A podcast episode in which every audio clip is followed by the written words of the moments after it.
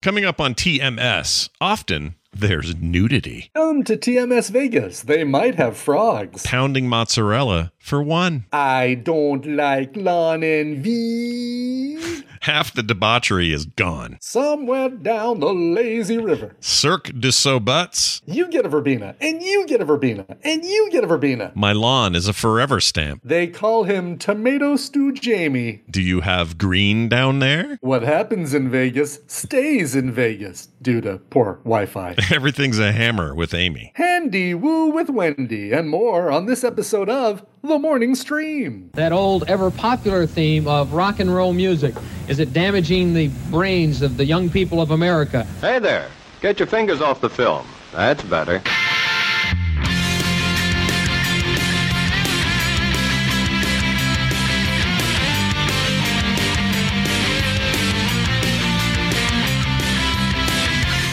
The morning stream. Now gluten free.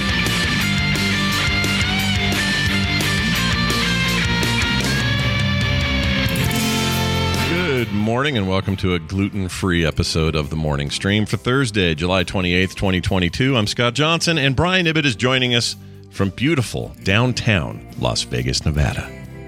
Nope, Not really downtown. not downtown. Yeah. I mean, that whole place is even- that whole place is Not like even a Las downtown. Vegas, That's- technically. It's, that's uh, true. the city is paradise. Yeah. That's right. You're in Paradise, Nevada. Uh, I'm in uh, Paradise, Nevada. Car- Clark the, County. On Las Vegas Boulevard. Yeah. It's Clark County. Uh, enjoy uh, your time there. Actually, you're only there for another what? You're, you fly home tomorrow or tonight or I can't remember. So I fly home tonight. I'm here for another, let's see, uh, about another 11 hours. My flight takes off a little after 7, 7 about 7.15, so almost exactly 11 hours. And uh, I plan to get so much go- done in that time, Scott. I was going to ask what kind of debauchery lies before you for the next 11 hours. Well, Chris Brown already took off, Yeah. so um, That's half the Uh, debauchery right there. That's half the debauchery. Yes, exactly. No, my debauchery for the rest of this probably um, it's probably going uh, to the pool for a little bit after the show today. yep. Hang out there uh, before it before you can cook an egg on the the sidewalk. Um, meeting Mitsula for lunch. I don't know where we're going to go, um, but he knows all the good places. If so he's picking, yeah, you're you're in good hands if he's Yeah. picking where you're going. Yeah, exactly. I mean, last time we went to that amazing noodle shop, and you know what? If he said let's go there again, I'd say okay. Yeah. That that was uh, damn good. Um, yeah, and then and then I don't know what else. I've already uh, went to the Marvel gift store because yeah, I have to Mm. What'd you get? Did you get anything cool? to see what's new. Uh, yeah, I'll show you. All right. I got a uh, an Eye of Agamotto keychain. Whoa. That's Can cool. you see that? Uh, Oh yeah. oh, Is yeah, there no, is inside of that a um a green stone or anything or Yeah, it's extra. Uh, the Oh. green stone is extra. You can't. Uh, damn it. you can't get that but it's but it is really cool like it's you know like got a hole in it and stuff so i could i could probably pry it apart and put some sort of little led or something in there but i'm sure i would screw it up if i tried to do that so That's awesome. i won't Are you going to wear it Yeah. or are you going to uh, uh, just keep it somewhere? What do you i'm going to put my key on it because i have one key that i use all the time which is my car key Yeah. and i'll put it on this Nice. and uh Nice. yeah and then effectively doubling the amount of stuff i have to put in my pocket to drive somewhere That's true. Is it plastic or metal? It seems like it's made okay. no it's it's it's metal Ooh. I kind of want it. Yeah. little asmr right there Yeah, yeah. Wait, is that the mic you're Um, on? Tap whole- tap that mic again. I don't think I heard it. Yeah, I don't hear it. yeah you do well maybe you don't but I still don't hear it. It's weird. It might be cutting it out. Really? out. Yeah. Oh, it's definitely cutting it out because that was loud in my ears. Oh. I can get in here. Oh, there you go. ASMR for you. yeah, that's definitely you. It's definitely me. That's Yeah. definitely the mic. Yeah. That's cool. Uh, well, you'll have to let us know how it went. So, so far, how's things? Like, you, I'm sure there's stories. What's going on in Vegas? Good. Yeah. So uh, yesterday, also went to the pool yesterday. Um, I lasted there for probably an hour, 90 minutes maybe, but because it was already up to 90, 99 degrees. That's the highest I saw it crest on my um, on my watch. And uh, um, came there, you know, basically got to the hotel from the airport. I paid for early check-in, so I didn't have to wait too long and my room was ready came up dropped everything off changed changed into swimming gear and then um, headed down there And but by this time it's already like 10 30, you know, 10 11 o'clock. I'm thinking, well, all right, all of the cabana chairs or, the the the um, yeah beach chairs are going to be taken, or the only ones that are going to be available are ones that are like nowhere near the lazy river, far away from the pool, just crap chairs left over. I go over to my what what I like to call is my favorite area. Like it's a it's a curve on the lazy river where not a lot of people go. It's not in the super, you know, the the uh, Pro area where everybody's like, you know, doing this with their their uh, uh, sunglasses and their like, you know, uh, uh, slick back hair and stuff. Duke Sure. Island. Sure. Uh, it's in this kind of tucked away corner that you kind of have to wind around to get to, and even go through a cut a whole cut in the rock surface, the rock surface, to get to. And uh, as I'm coming around the corner, as I'm coming through the rock, uh, there's a couple who are getting who are leaving, and I see them like taking all their towels and tossing them onto the ends of their beach chairs. I'm like, "Are you guys leaving?" They're like, "Yeah, here you go. They're yours if you don't mind all of our wet towels on there." And I'm like, you know, I look, I look ten feet beyond where they're going to be walking, and there's a dump your towels here, but a bin, right? It's on the way out from where they're going to be walking. I'm like, no, it's fine, whatever. So I pick them all up and I just kind of toss them to the side. Yeah. So they had two chairs. Of course, I only need one. So I plop my my towel down on there. I've got a little um, locking thing. This this little doodad right here that I love. This thing is awesome. It is a uh, it's a little uh, miniature safe. Oh. But what's cool is you that. can pop this cord out. Yeah. Let's see if it'll work. Here. Keep your Yep. weed in there. Pop this. You Yeah. put your weed in here. You could put your weed in here. You pop this cord out and then connect it, and then it'll attach to a beach chair and lock. Oh, So cool. can- yeah. I put my phone, my AirPods, and that sort of thing, so that if I want to get in the pool and lazy river and stuff, then I can do so and not have to worry about somebody effing with my stuff. That's good. And Uh, my- after your after your story about your green machine, I I was concerned about other stuff. So this is good. and, and that's probably where it all comes from is my you know my fear of having somebody effing with my shit because of the green machine. Um, uh, and I also bring down my ID because you need you know if you even if you are doing room charges, you need to prove you are who you are, and they can't charge to your room without seeing some ID, which is good. Sure. So I lock that all up, put my my shield hat on, glass sunglasses, relax. And a lady comes up and says, "Is this is this uh, other chair taken?" I'm like, "No, no, take it. It's all yours." And she's uh, a mom. She's got her three young daughters there, and they're like, you know, they're carrying their inner tubes, and they're so excited to be at the pool. I'm like, "Oh yeah, yeah, take it, take it. It's all yours." So she starts. They start setting that up as their little home base, Yeah. and she kind of hangs out there while the kids go on the lazy river, and we we chat a little bit about, um, you know, she's just not getting any time to herself to enjoy herself because the kids, as soon as she's kind of in the lazy river relaxing, the kids want to go out and do something else, and then they want to come back to do the lazy river. They have no, you know, uh, it's all ADHD. So uh, we were chatting, and I'm like, "Oh yeah, no problem." And and, and I said, "I'm gonna I'll be right back. I'm gonna go get a drink." So I go and I get one of those big floofy uh, frozen slushies with rum in it. Not the not the I boot or the leg or whatever. It's just a, a cup. No, no, it's just a plastic cup. Yeah, for seven dollars more, I could get a souvenir cup, um, and refills cost uh, just buy another cup because there are no refills. Oh, basically, nice. the way that works. nice. Uh, Yeah, it's lame. It's like, come on, man. You know, if you're gonna do the the souvenir cup, at least do a refill for three quarters of the price or something. Yeah, they just give you a discount. you could get a discount. I mean, that's Yeah, that. That think. seems smart. Yeah, but then again, whatever. Yeah. They're already screwing you with resort fees and a thousand other things. Why not? There, exactly, exactly. Yeah. So show the guy my ID, get my drink, go back over to my area. Uh, they're all gone. They're you know they're I think they're all in the wave pool and stuff. So or the the laser river. So I go and I put my stuff back in the safe. And uh, and then I sit back down. I'm like, oh, okay. I think thing. I think I'm getting sufficiently hot enough. It's kind of getting unpleasant. Yeah. And so uh, she comes back, and I say, Look, as soon as I finish my drink, I'm probably just going to head out. So if you come back and you don't see my t shirt hanging on the, the top of this uh, chair, it's all yours. I'm going to leave my towel so nobody else takes it. But um, if that's okay, and she's, Oh, God, yeah, that'd be great. Yeah, thanks. So It's nice. It is. So so they take off again. I start, you know, continue drinking and finish my drink and decide, all right, yeah, I'm going to take off.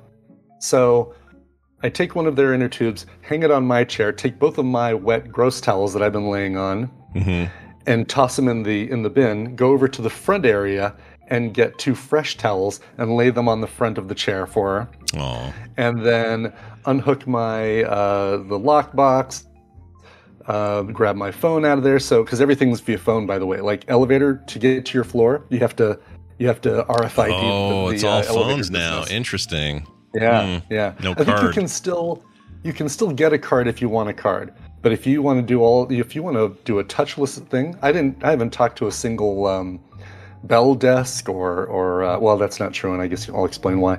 But I didn't. I didn't have to check in with a person. I checked in online. They told me when my room was ready. They forwarded the key to my phone. I went up the elevator, got to my room, and never never checked in. Never went to a person. to Hmm. That's check in, really cool. I like that. which is kind of cool. Yeah. So, um, so I grab all my stuff and uh, and and then head out. Get back up to the room, shower, change, and I'm kind of getting recombobulated. Open up the safe to grab my uh, AirPods and my uh, driver's license out of there. And oh, there's my AirPods, but where the hell is my driver's license? no, no. And by the way, by the way, prior to this, my phone was doing the "it's too hot for me to operate right now. Wait until I'm cooler and then try and use me." Oh, and it's like a little picture of a thermostat. So I'm like, "Well, this kind of sucks. Do I have to go to the front to just to go up the elevator just to get to my floor? Do I have to go to the front desk and and get a key?" But Climate change takes off on the another victim. Brian's phone. Yes, exactly. Damn. So I uh, uh, I get to um, I open up the safe. Where's my driver's license? Crap. So I check my swimsuit pockets. Did I put it in there after I got the drink? No.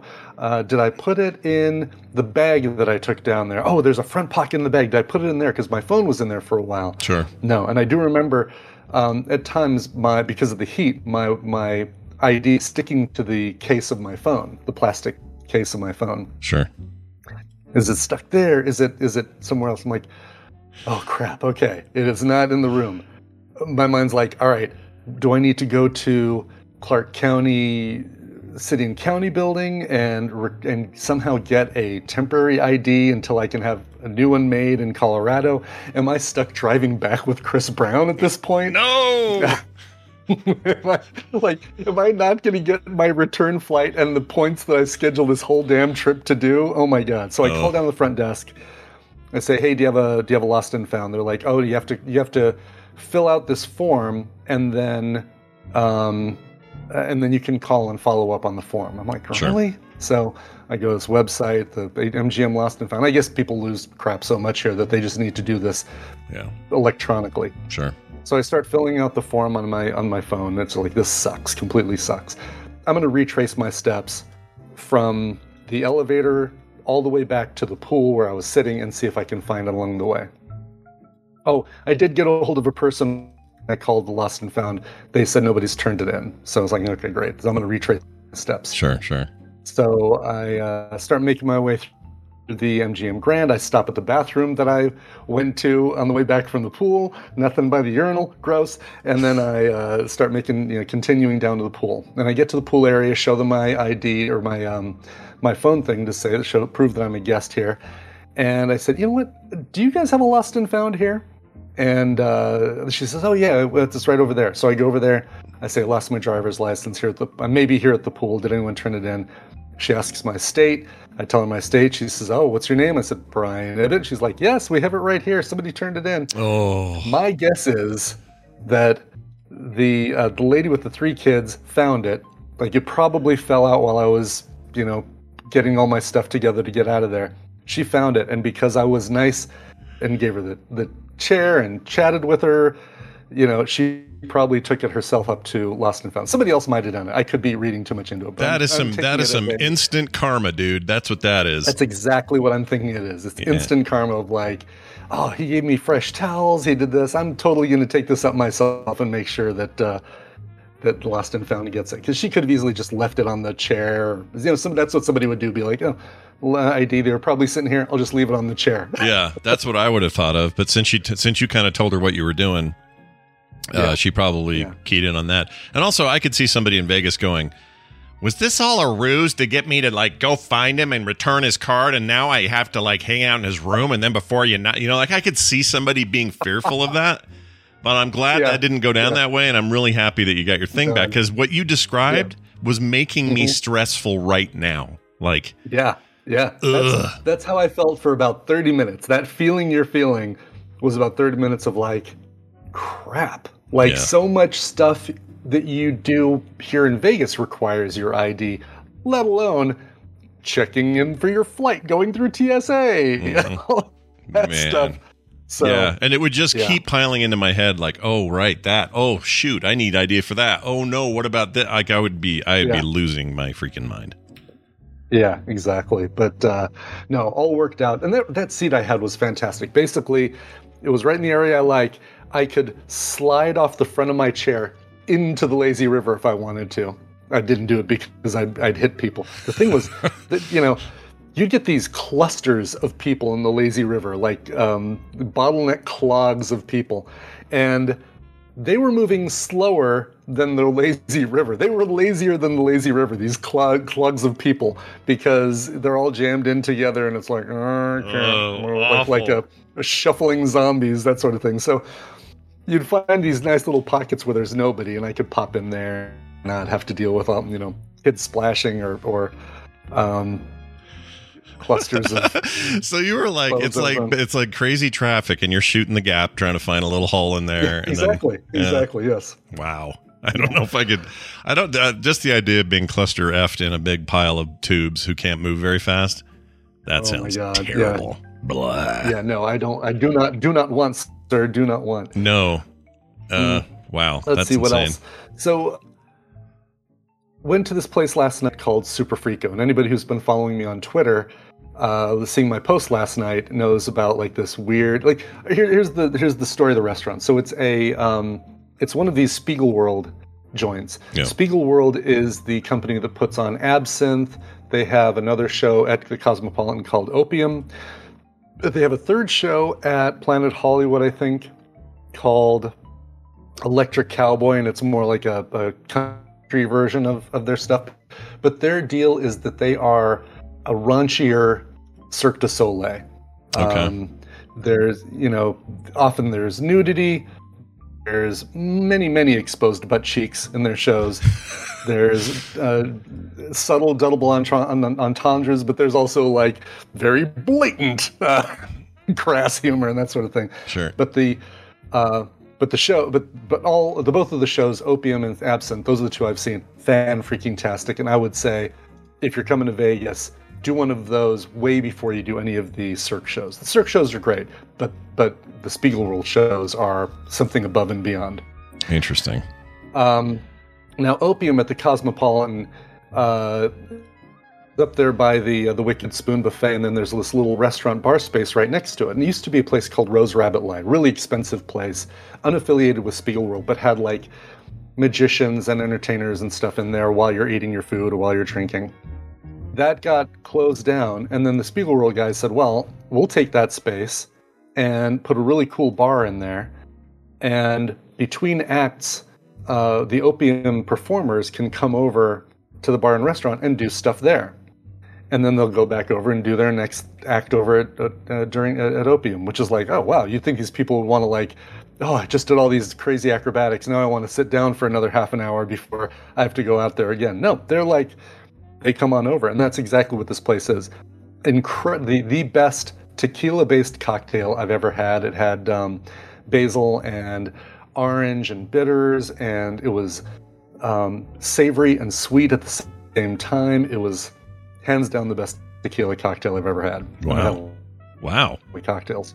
You've had a few of those, so you'd know. You know. I've had quite a few, and I and then I had like a whiskey. I really did kind of like I went down the, the menu with all of the bartender's recommendations. He and I were chatting the whole time, and, and all right, what do I want to try next? He's like, do the um, this whiskey drink. It's like you smell the smoke, but then you taste it, and there's no smoke taste to it. It's all in the the before you take a drink. I'm like, oh, this sounds great, and it was fantastic. Like everything he had me try was incredible. nice. You remember his name? And, and, what was his name? time, what's that? Do you remember his name? What was that guy's name? Uh, his name was Ricky. Ah, see, this is good. I So was that was a test to see how how truly friendly Brian was being, and he truly was. You got the guy's or name. how Yeah. or how truly drunk I was. Yes. uh, no, but he was super nice.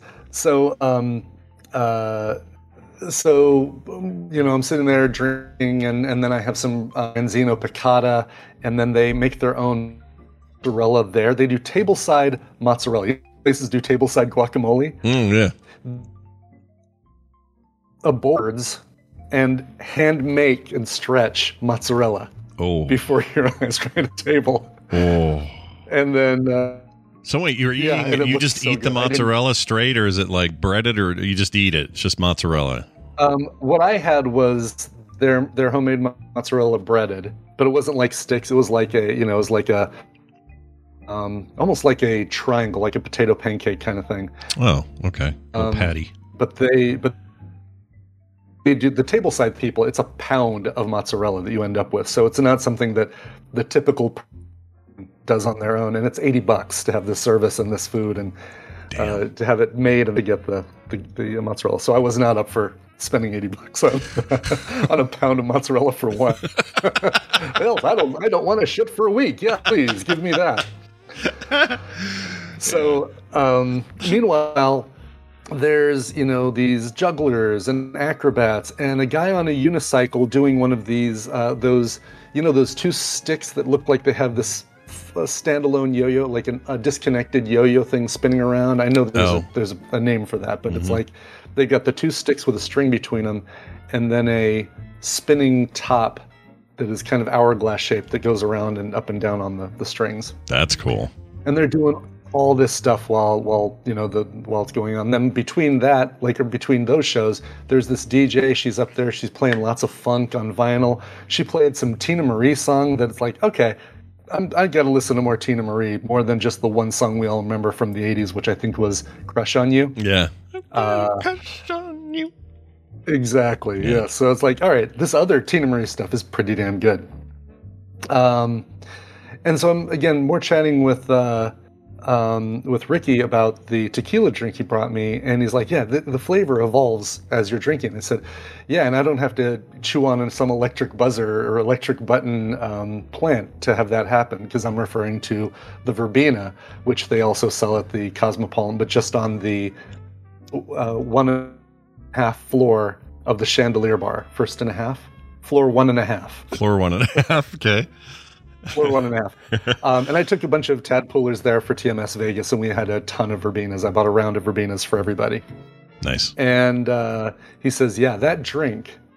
Uh, when when so it- it's been there since the Cosmopolitan opened, and we've spent we've sold seventeen million dollars in just verbenas alone in the in the, uh, the Oh years that the Cosmopolitan's been open. That's so much money.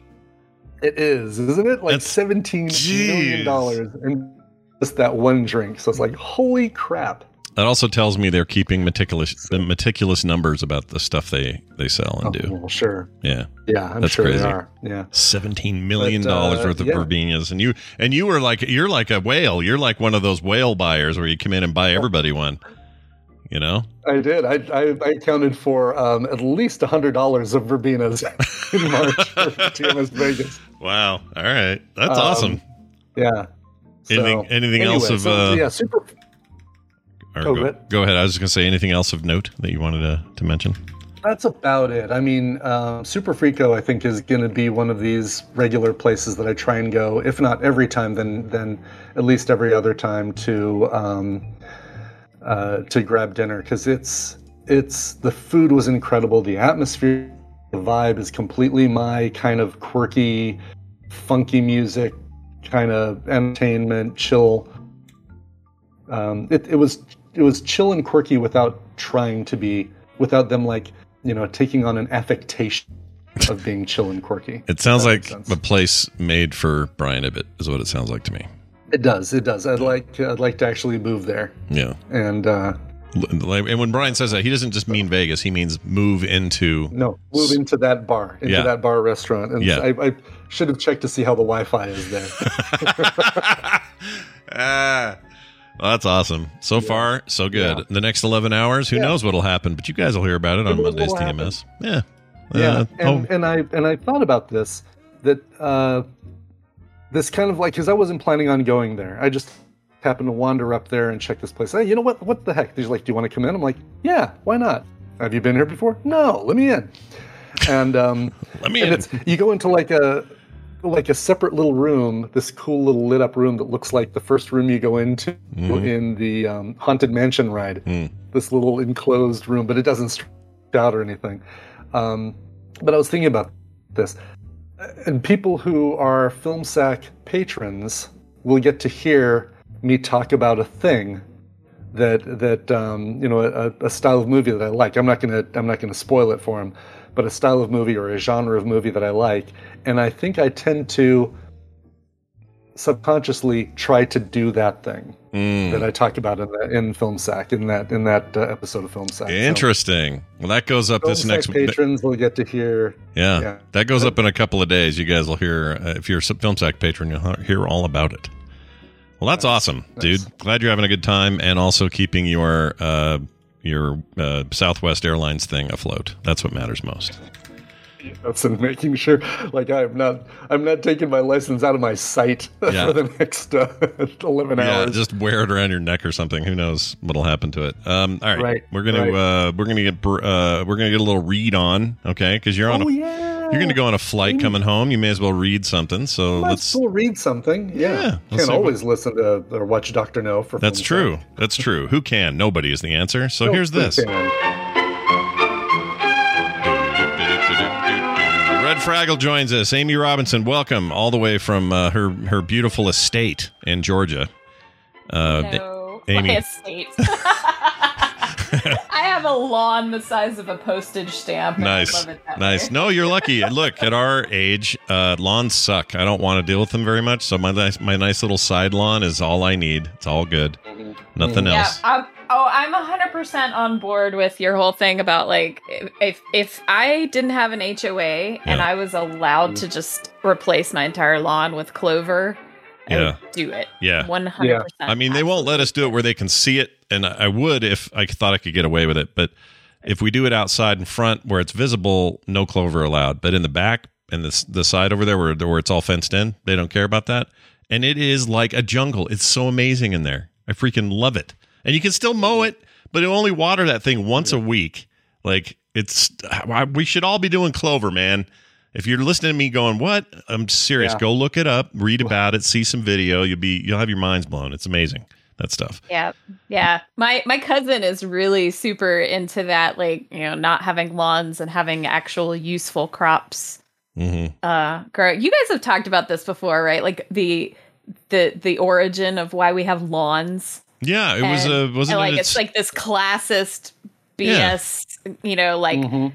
You know, way to Oh, it my was grass is I mean, grass is greener. Yeah. yeah, Yeah. exactly. Yeah, it's point. like, oh look, I have so much money, I can just waste all of this land. Yeah, need- no, totally. you know? And now and now it's just this weird, expected, stupid thing. And HOAs, perf- you know, certainly push it forward. But um, even with places without HOAs, people are always trying to one up each other's lawns and.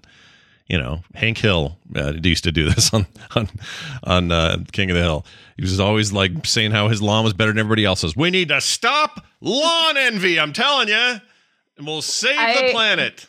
I hate it, and I bet my neighbors that actually give a crap about their lawn probably hate me because, like, I just you know we mow as infrequently as we can get away with, and like we don't do anything with our yard at all. It's just you know Yeah. little patch of grass, and that's you know, and we have like a rose bush out front, and we we trim it way down every spring, but like that's it. That's What's we weird to me is that the clover do thing gets gets smashed by HOAs, but it looks better than grass. It actually looks so cool, and you can keep it really tight and Mhm. nice and neat, and all of that, Yeah. and use like one fifth of the water or less. And it's great for pollination. It's great for other bugs that need you know habitat that isn't grass. Plus, grass right now in the middle of a drought and restricted water use anyway, all looks like brown garbage. So, what are we doing? Yeah. Yeah, We don't have doesn't, that it's problem. You're spending but- too much money on it. That's right. Yeah. That's right. And we actually found three four leaf clovers the other day with Van. He was digging through there and we found four four leafers. Look at all the good luck he's going to have for the week, you know? That's fun. That's I like remember 16 doing that when I was I know. a It's so many leaves. I was I used to do that when I was a kid. I would sit there for just Mhm. a, a ridiculous amount of time looking for four leaf clovers. I Yeah. remember that. that was Well, when we were kids, it was like it was thought to be impossible. I think it's probably more common than we were led to believe. But, but yeah, Yeah. Uh, get some clover, everybody. Put it in your yard and make a damn difference. Okay. Hey, yeah. uh, it's your good to have tongue you out here. at the HOA, and That's right. you know if we if we all do it, they can't they can't find us all, man. That's right. And then Um, about after you've expended all that energy, lay down with a nice book. Oh, look at the transition. Amazing. Oh, oh, look at that. Well Yeah. done. Nice segue. Speaking of segues, Yeah. so yeah, all right. Um, so I believe you have a clip. I do have a clip. Would you like me to play this clip first and then we'll talk about may what's on it? Go ahead and play that clip. Here's the clip. In one of the first years of the Maker Faire, a young man came up and said kind of sadly, I don't make, I code. I've heard this sentiment a lot. I don't make, I fill in the blank.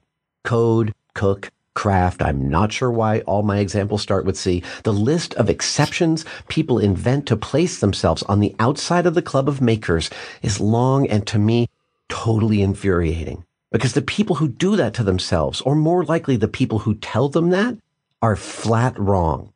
Coding is making, I said enthusiastically to that young man. Whenever we're driven to reach out and create something from nothing, whether it's something physical like a chair or more temporal and ethereal like a poem, we're contributing something of ourselves to the world. We're taking our experience and filtering it through our words and our hands or our voices or our bodies, and we're putting something in the culture that didn't exist before. In fact, we're not putting what we make into the culture. What we make is the culture.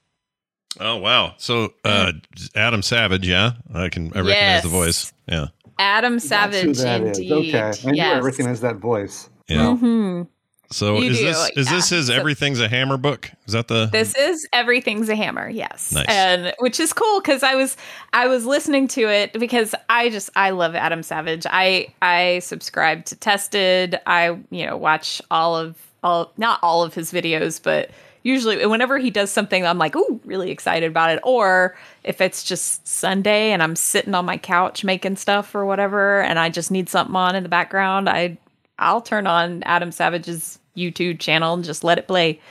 Um, and uh, so yeah, this is everything's a hammer. The cool thing is there's a there's a uh, a reference to our our good friend Bill Doran in the book, so that's fun. Really? oh, nice. yeah. Name Yep. checked by He- uh, Adam Savage in his book. Yeah, Yeah, he nice. uh, he tells a little you know little anecdote about about Bill and um yeah it's it's it's a great book. It's it's one part maker manifesto. So there's a lot of really great advice about being a maker and just making things and how to attack projects, things like that, like the power of lists, the power of checkboxes, um, you know, proper planning, things like that. Uh, and then there, there's an entire chapter about different glues, like like glues that he loves Yeah. you know, and talking about like how super glue works versus, you know, contact cement and epoxy, stuff like that. Um, but then there's it's also kind of a memoir because he tells all these great stories about how he got on this track and how how it came to be that he went to work for ILM and uh, you know all his foibles along the way. There's a really really heartbreaking story in there. I don't want to spoil it for anybody because it's a great book and you should absolutely read it. But there's a heartbreaking story in there where he absolutely like you know messed a bunch of stuff up and the person that hired him originally was not very forgiving about Wow. it Wow. and um so it's just like like i was li- i'm sitting here and i'm working you know and i'm listening to it and i'm going all of a sudden he says the thing and i went Ooh! Wow. like out loud i just went "Ooh!" and, and chuck actually came in from the office across the hall was like what and i, I rewound it i was like listen to this and he goes oh my gosh so yeah So so there's a nice tease for a lot of not non-specific unspoilery spoilers. Does he ex- does he get into uh, how Jamie Hyneman's mustache is hiding a, a, a darker truth? No, okay, maybe not. He talks a lot about working Or for at least Jamie. several wrenches. Yeah, a couple of a couple of tools in there, a welder of some sort. Sure. He he does. He talks a lot about uh, working for Jamie and how how much he learned from Jamie and uh, you know at one point they were they were working on some commercial. And he learned about it, it was uh, the chapter on deadlines and how actually you grow to love deadlines um, because if if you have no deadline you won't ever do it. You won't ever do the thing. Interesting. Um, hmm so, you know, you have to have a deadline, and the deadline has to be something meaningful to you. So, in other words, uh, for for Adam's case, he had this passion, has this passion for cosplay, and uh, you know, he he absolutely wanted this one specific costume to wear to to San Diego Comic Con, and so he gave himself that as a deadline. yeah. And, you know, he could have easily made it arbitrarily something else, but because the deadline was meaningful to the project, then that that made it that much more motivating. And so there you go. But yeah, he's he's talked a lot about about Jamie and how he says Jamie gets angry, but he no he doesn't raise his voice. He doesn't He doesn't yell like, or yeah. anything like that. He just turns a really bright shade of tomato red. I've So heard this before. tell- In the early That's the seasons of that show uh, of, of MythBusters, the very early seasons, you they they would actually in the final edits would include some of their fighting, like some of their infighting. And Their Adam would be. Yeah. very yeah, Adam was very like sort of visibly angry and sort of, you know, uh, in in both movement and sort of whatever, like you could tell he was mad. Jamie would Yeah. sit there and just look like he was stewing, like just in a pot, Mm-hmm. immovable, but just like ready to explode. I don't know if he ever did, but that's always been fascinating to me because those guys are both kind of brilliant at what they do, but they're very different from each other. Yeah. And I think that's what Yeah. made the show interesting in a lot of ways. But they they quit. I noticed like after season three or so, they quit showing those conflicts. Um, For good or for ill, they they decided it wasn't good for the show. But uh, you know, I don't know what their relationship's like now. But let me, the one thing I wanted to ask you was um, uh, the deadline thing. Did he get into all, at all how why that's so? I, I agree with that sentiment like a lot, but usually it's when someone else imposes the deadline that I perform the best. If it's self-imposed, I struggle. You know what I mean? Like if I say to myself, "I will be done with this by Friday," it, I don't. I don't. I'm not very good at being committed to what I tell myself to do. Does that make sense? Because I because I Yeah. can justify it away. I can go, "Oh, it's freaking hot out, and the air conditioner's being weird." You know what? I don't have to finish it. I'll finish. I'll do it. Like I do that all the time, hmm and I hate that. Does he talk about that at all? Yeah. I think I would think that that was kind of that's kind of tied into the deadline being being meaningful to the project, right? So, uh, in his case, he tied it to Comic Con, right? And Comic Con is when it is, so that is sort of a deadline that's made up by somebody else. Yeah. Um, if you if you think about it that way, I mean, he was imposing that on himself, right? Like nobody was going to nobody was going to come for him if he didn't show up with this costume. It was a thing he wanted to do for himself. However, he could not push off the deadline and still meet his goal, if that made sense. Yeah. Um, so yeah, I think that is kind of tied into that. Like, and I'm the same way because I am every year. I, I don't I've never been to Comic Con, but I go to Dragon Con every year. And this is every year I go and I get just so inspired and I walk around and I feel woefully underdressed around all these people that have these amazing looking costumes, right? And I'm like, oh, next year I'm gonna do this and I'm gonna do I'm gonna dress as this and it's gonna be awesome. I'm gonna make this huge thing and it's gonna be amazing. And then, you know, you come home from Dragon Con, you're exhausted right? So you're like, okay, I just need to rest and then I'll get started. Yeah. And then, well, then it's Halloween. Okay, so I got to do Halloween stuff now. So we'll wait until after that. Well, then it's Thanksgiving and Christmas. So I, oh, I gotta wait. I'll, I'll after the new year, I'll start on that then. Yeah. And then you know, New Year's stuff happens. Next thing you know, it's it's June, and you know dragon con is always in september. It's it's labor day weekend every year. So next thing you know it's june and and i look and i go well it's too late for me to start anything now. Yeah. i guess i'll just i guess i'll just go back you know go back to looking for my nerdy t-shirts that you can't see anyway because the freaking lanyard covers it up. That drives me crazy. Like i take such pains to pick out the cutest you know, nerdy T-shirt I can find for the con every year, and then I get there and I realize eh, nobody can see my cute T-shirt. It's covered up by a big, huge lanyard every Yeah. year. Right. So, Gotta swing it around like a cape. Gotta wear it on the back. right. Yeah. Yeah. Well, there's certain Yeah. areas where they won't let you in unless it's got to be front, and you got to turn it around to the front so they can see the little hologram on it. And uh, you know, that's mostly for you to go where the famous people are. Yeah. So- Yeah, yeah, for sure. Uh, do do you? Um, I don't know. I feel like all creatives have a problem with this to, to some degree. Like it's just a matter of did you find a way to create the motivation to make sure you get it right every time. Like one of the things I really admire about uh, Brian here is that he's. I think he's better than me at that kind of thing. Like, oh, he committed to a thing and a time, so he'll do it. And even if it's a, a thing and a time for himself, he tends to do it better than I do. If I do it, I'm like, I always, even when I make the commitment, I'm like, I'm going to do this by Friday.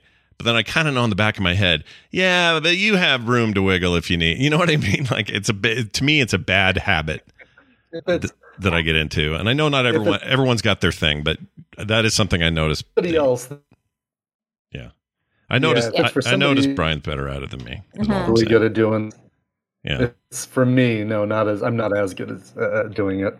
yeah. But Correct. yeah, if it's for somebody else, then I'm that I haven't done. Yeah, So like the frogs I did for TMS Vegas, right? Like Yeah. that was that was a a self-imposed thing. Nobody would have been the wiser, right? Cuz it was I didn't tell anybody I was doing it. It was a self-imposed deadline, but it was when it was and I really wanted to do it. Mm-hmm. And and then, you know, I start I just started making the frogs, right? And then then all of a sudden the Avengers frogs became a thing, and I was like, oh, I, you know, because because the one frog looked like the Hulk. It was like, oh, do I do I have to make all of the Avengers into frogs? I, I think maybe I do, mm. you know. and so Right. then that became a thing, and so I was just I was just constantly, man. Every time I was not working my day job. I was making some frogs, man, all the time. I had a crochet hook in my hand all the time making these frogs and it was so fun. And i i succeeded. I made my goal. I was like yay i you know i did it. Um but it's as brian said it was because it was for somebody else really. Like i had i had a list of folks in mind um that i wanted to have each one of the avenger frogs. And then i made a, bunch extra to just hand, hand out to people. Um so yeah. So Well- come to vegas next year. Maybe you'll get a frog. Maybe you'll get a frog. Maybe you won't. Mm-hmm. Maybe you will. I mean, you heard her here. She kind of committed on the air. I think it's happening. So the frogs will probably look different Mm-hmm. next year though because you know the the frog pants frog looks different now yeah. so Plus i gotta the- i gotta Plus, plus Pepsi made them all gay or something, right? Didn't I hear that from somebody? Some somebody. the wa- frogs what am I thinking? It was an Alex Jones thing where he said, uh, "All the, oh right Something in oh, the- frogs are gay now yeah." I thought it was a. I thought it was a Pepsi thing. I don't know why I have that in my head. Anyway, probably not. Hmm. Uh, well, this sounds great. I've actually meant to watch or read this book. Um, have uh, had it on my list for a long time. So people check it out. Everything's a Hammer by uh, Adam Savage, available wherever you get your books, audiobooks also, and uh, seems like a good read. yeah Uh, and this is definitely one that i would very much recommend getting on audiobook because adam's storytelling and his uh his passion for making and his enthusiasm is infectious. Like i'm sitting here listening to this book and i'm going i need to go make a thing. I need you know like i'm suddenly inspired. I'm suddenly like okay i need to make a list of all the things i need to do to do this project and da da da da, da you know uh, uh, everything he talked about, except maybe the glue. Like that, the glue is very, it's very informative, but I'm not like super inspired by glue. Right. Uh, that is something Bill would like, it- though. Bill would be way into the glue bit. He loves glue. Yeah. Yeah. yeah um but the the best part i lo- i love the clip um that we played because uh, honestly, like when I first heard that bit with, where he talked about people saying, "Oh, I don't make, I just do such and such," um, I, that just made me tear up because I've often like how many times have we felt that way? You know, as like you say, as creatives, like how often do you feel like, oh, well, my stuff is it's not really.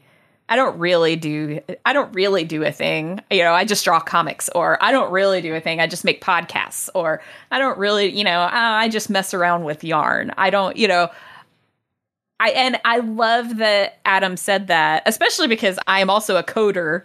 And so the fact that he said coding is making, you know, that just I think it's one of the one of the uh, to my little heart. the greatest modern versions of making. It really is. Like in in a in a it's a very modern thing in a lot of ways, but it's the most some in some ways the most creative um frontier we have left. I always say this about gaming, like people think of games as oh it's either a waste of time or it's fun or it's whatever, but they don't think of it in the broader term, which is this is like the one place where actually creating new th- space and places and things and it's one of the most creative and collaborative art forms there is and it is an art form as far as i'm concerned. And so when people bring up coding as if it's not in that realm i think they're dead wrong you know i think it absolutely is uh, well this is awesome uh, uh, more great things from amy if you just follow her on social media just find her as red fraggle everywhere and um, she'll be back next week with more Hey, you could see me fall asleep on TikTok this week. That's oh that fun was my my contribution to TikTok yesterday was me falling asleep at my desk. I want to see that. Is that the whole? That's your narcolepsy thing or whatever it's called. Uh, the Yep. Yeah, I got to watch that. I haven't seen it yet. TikTok is not great about reminding me that my friends did something, so I got to go. Got to go search for it, but I'll find it. Yeah, Uh, it's there. There you go. It's uh, Amy. Have a fantastic week and You too. and e- and weekend. I hope it's a party time for you and your and yours. Yes. Tell all Ch- of it, all of it. Hopefully, it's good. yeah. Yes. Tell Chuck to bring uh, the the party favors. All right, bye. All right, she's out. uh, all right, Brian. Uh, oh, Yeah, look at the things time. were We're getting gonna. weirdly laggy there for a little bit when Amy was on, but let's see if they get back to normal. Yeah, you're a little bit better now. You were kind of lagging out. Um, couple uh, a couple times I you would start Yeah, talking and noticing. hang, and then you'd come back. and- Yeah, I was noticing that I was talking over her, uh, Amy, a lot. So, or hopefully that doesn't happen happen with Wendy. But if it does, then I'll I'll mute until I get some pithy thing to say.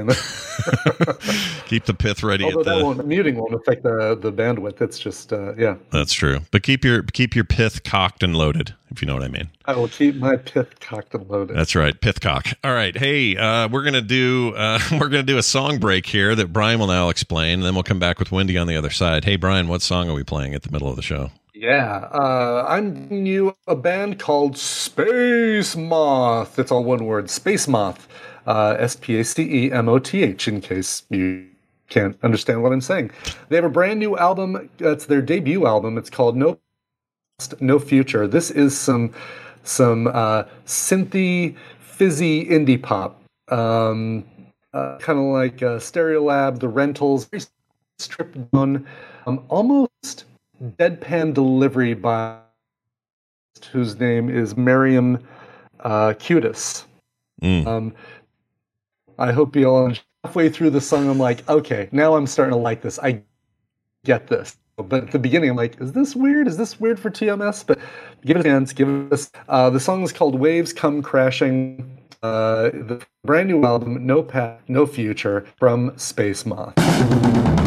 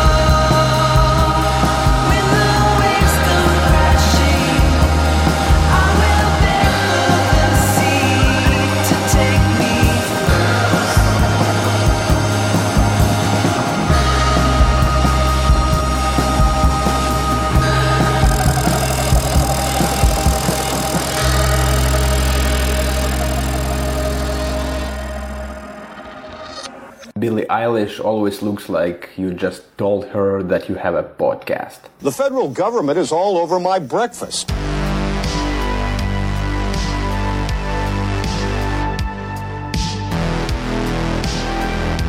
The morning stream.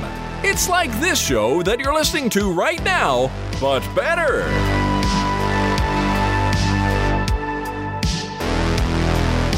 All right, we're back. Hey, who is that artist and song again?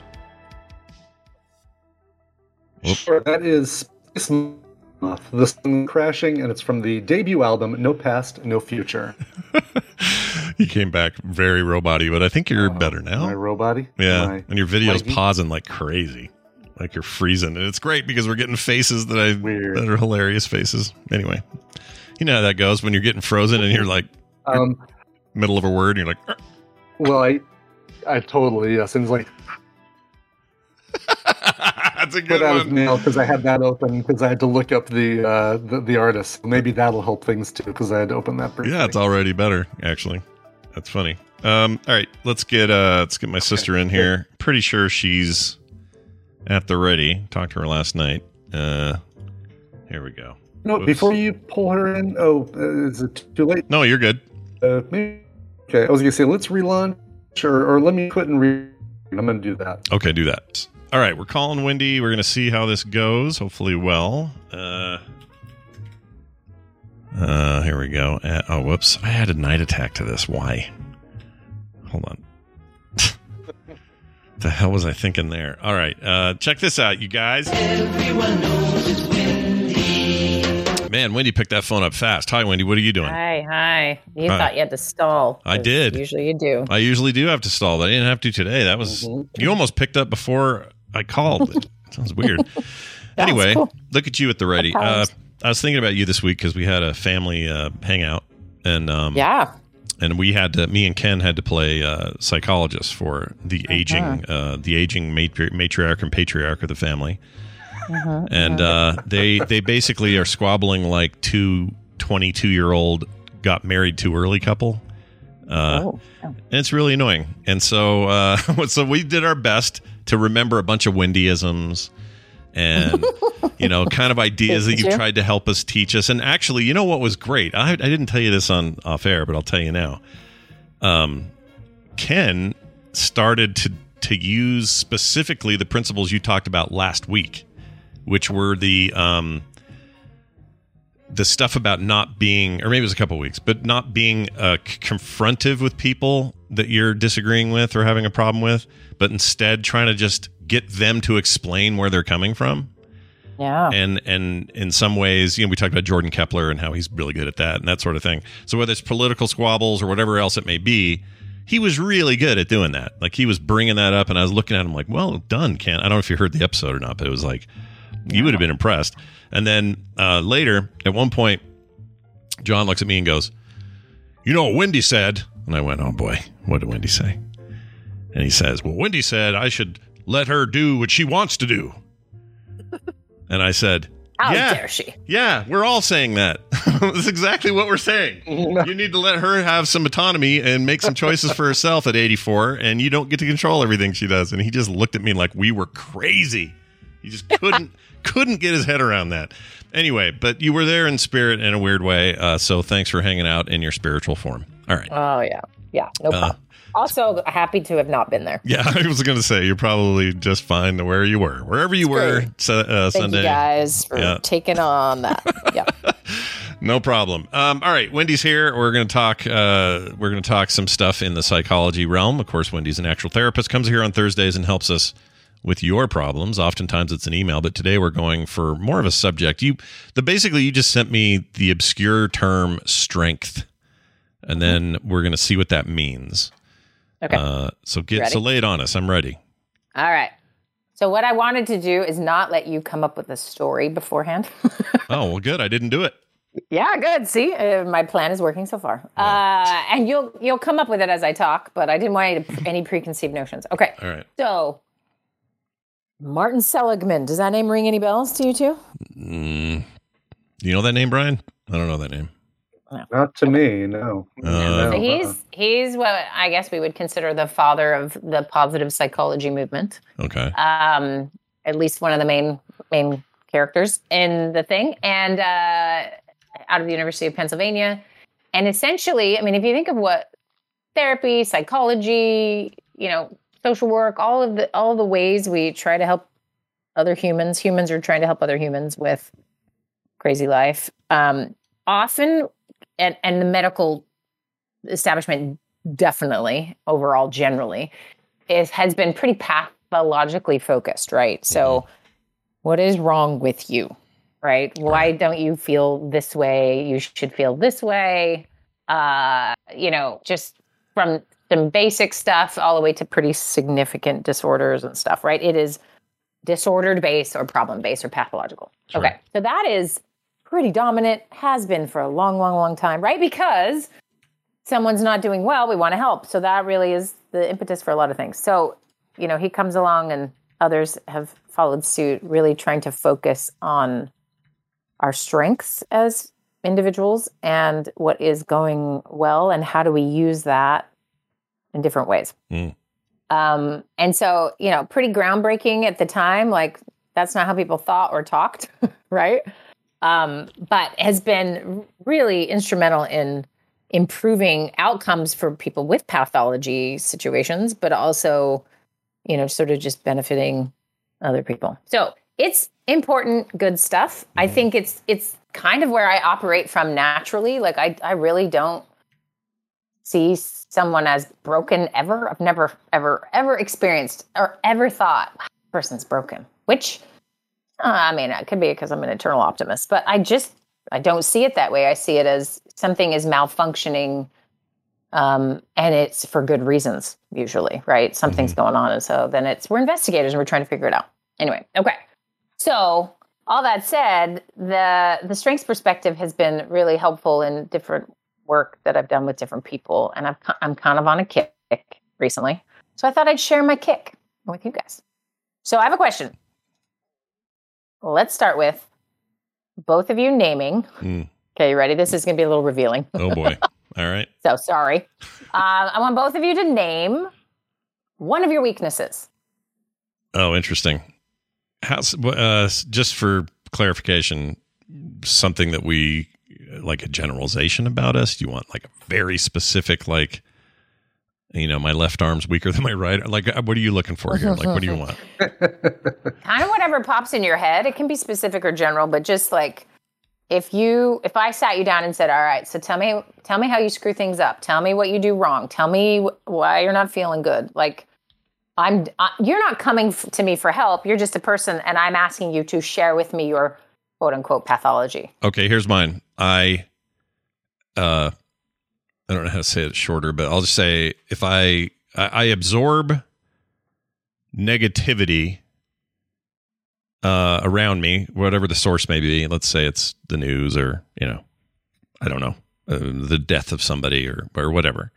I absorb that stuff and and I end up kind of wrecking my day if that makes sense. I don't I uh-huh. don't see it from the outside and observe it and go, "Oh, okay," and then move on with my otherwise positive attitude. I I internalize it. That's the word I was looking for. I internalize negative actions, thinking or events and I make them I give them way too much space for rent for free in my head.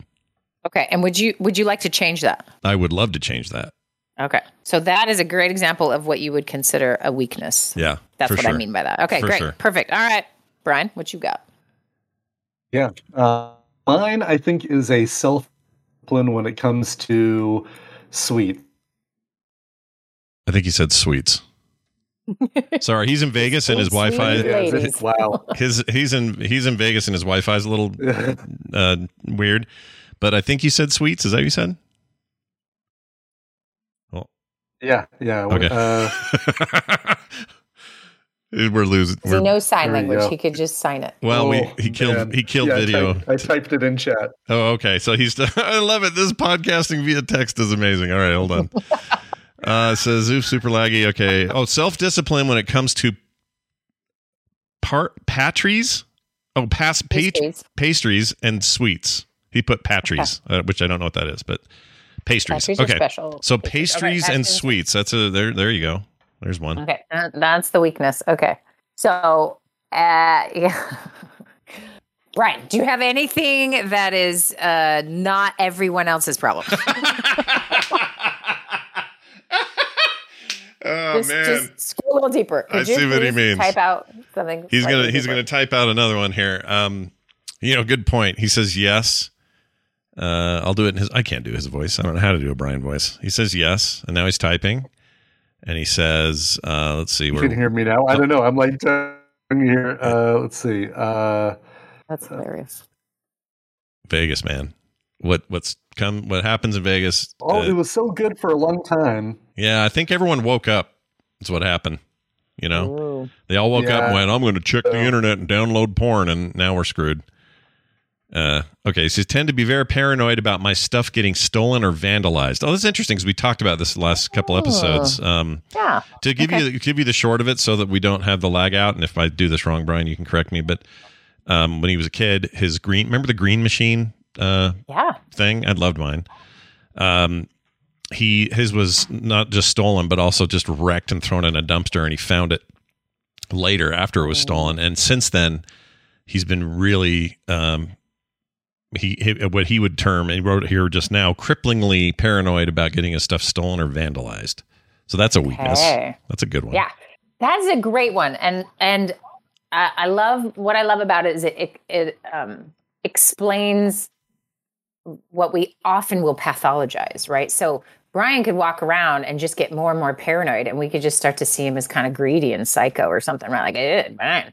When really, and obviously he's probably not going to do that, but that is the origin of of some of these things uh, comes from experiences we've had when we were younger, where we learned something isn't a given anymore, right? Like he learned about thievery and reckless, you know, ca- you know that violation feeling Yeah. that if you've ever had anything stolen, you know, right? It just you feel so violated. So he learned that at a young age. So his system has sort of developed around that to protect him from that happening again. And the way it does it is through some paranoia, right? Mm-hmm. Paranoia is not for no reason. Sometimes it's not logical.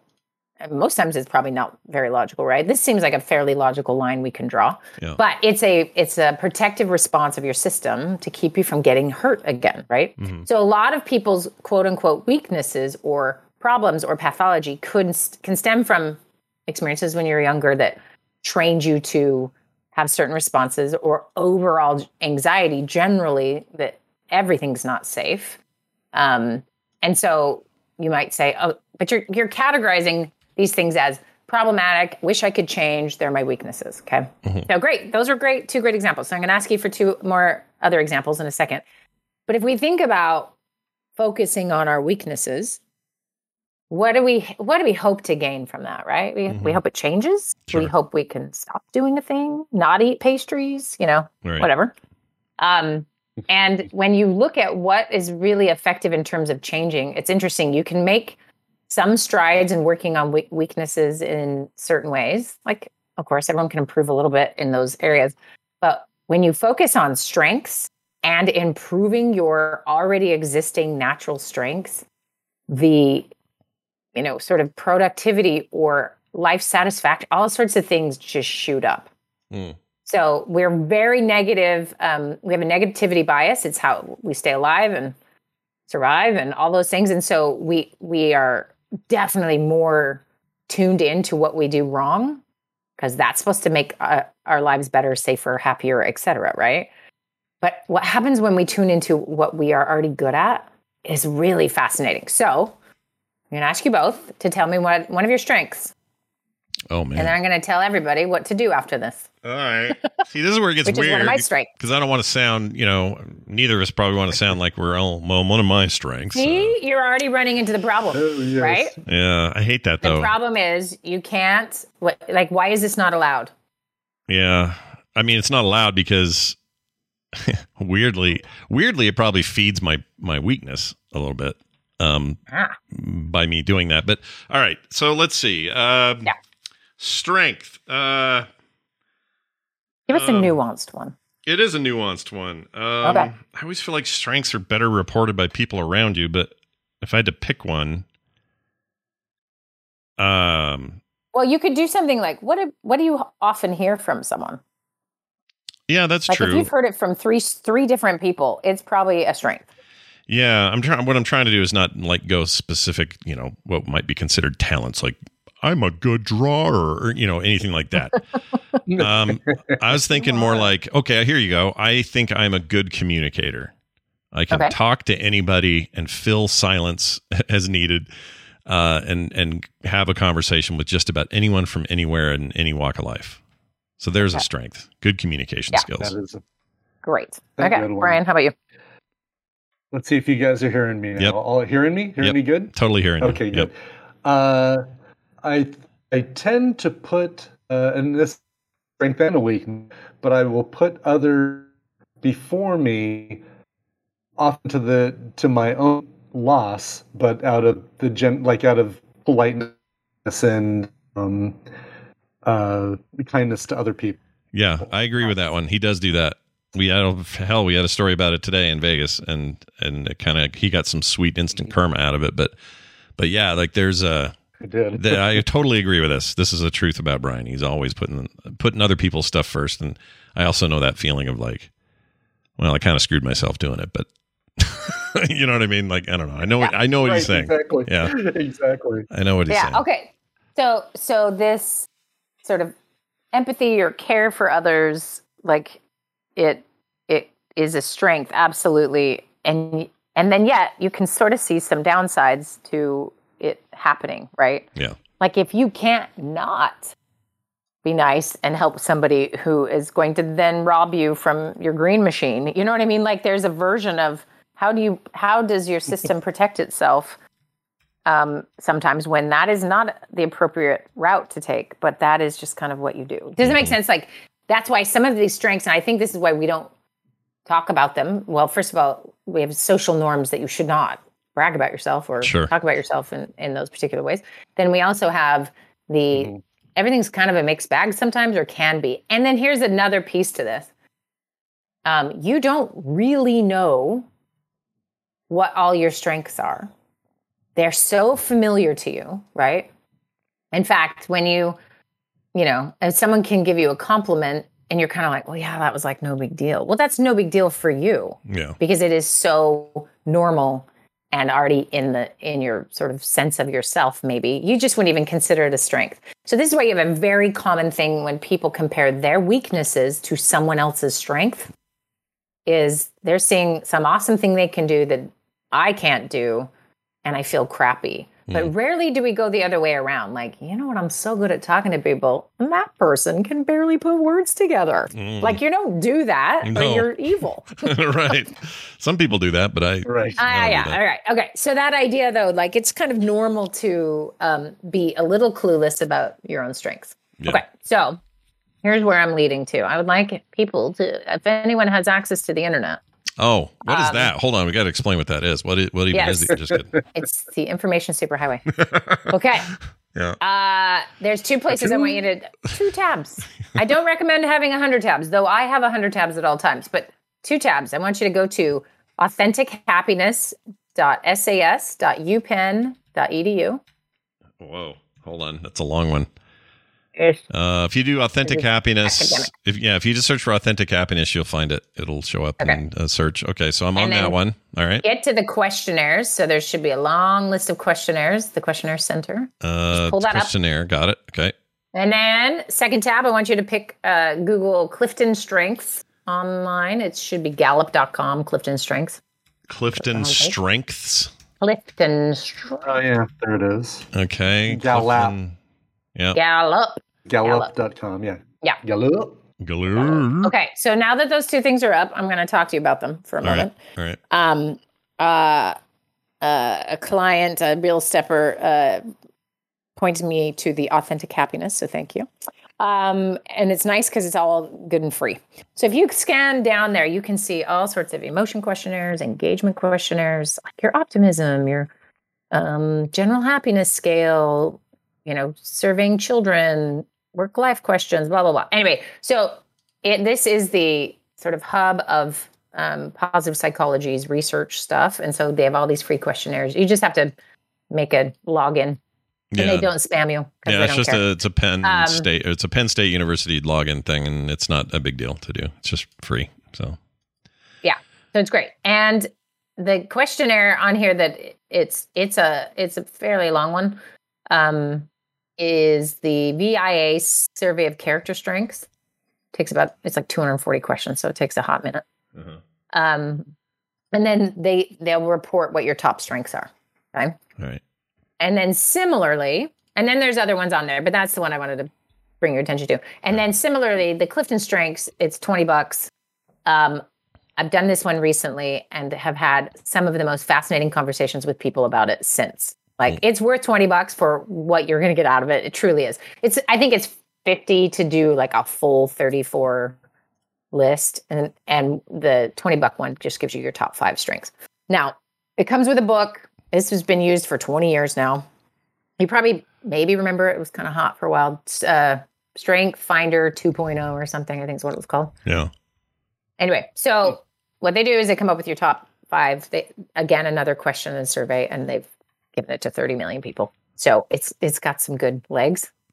Um, and here's the thing: I should make this quick caveat.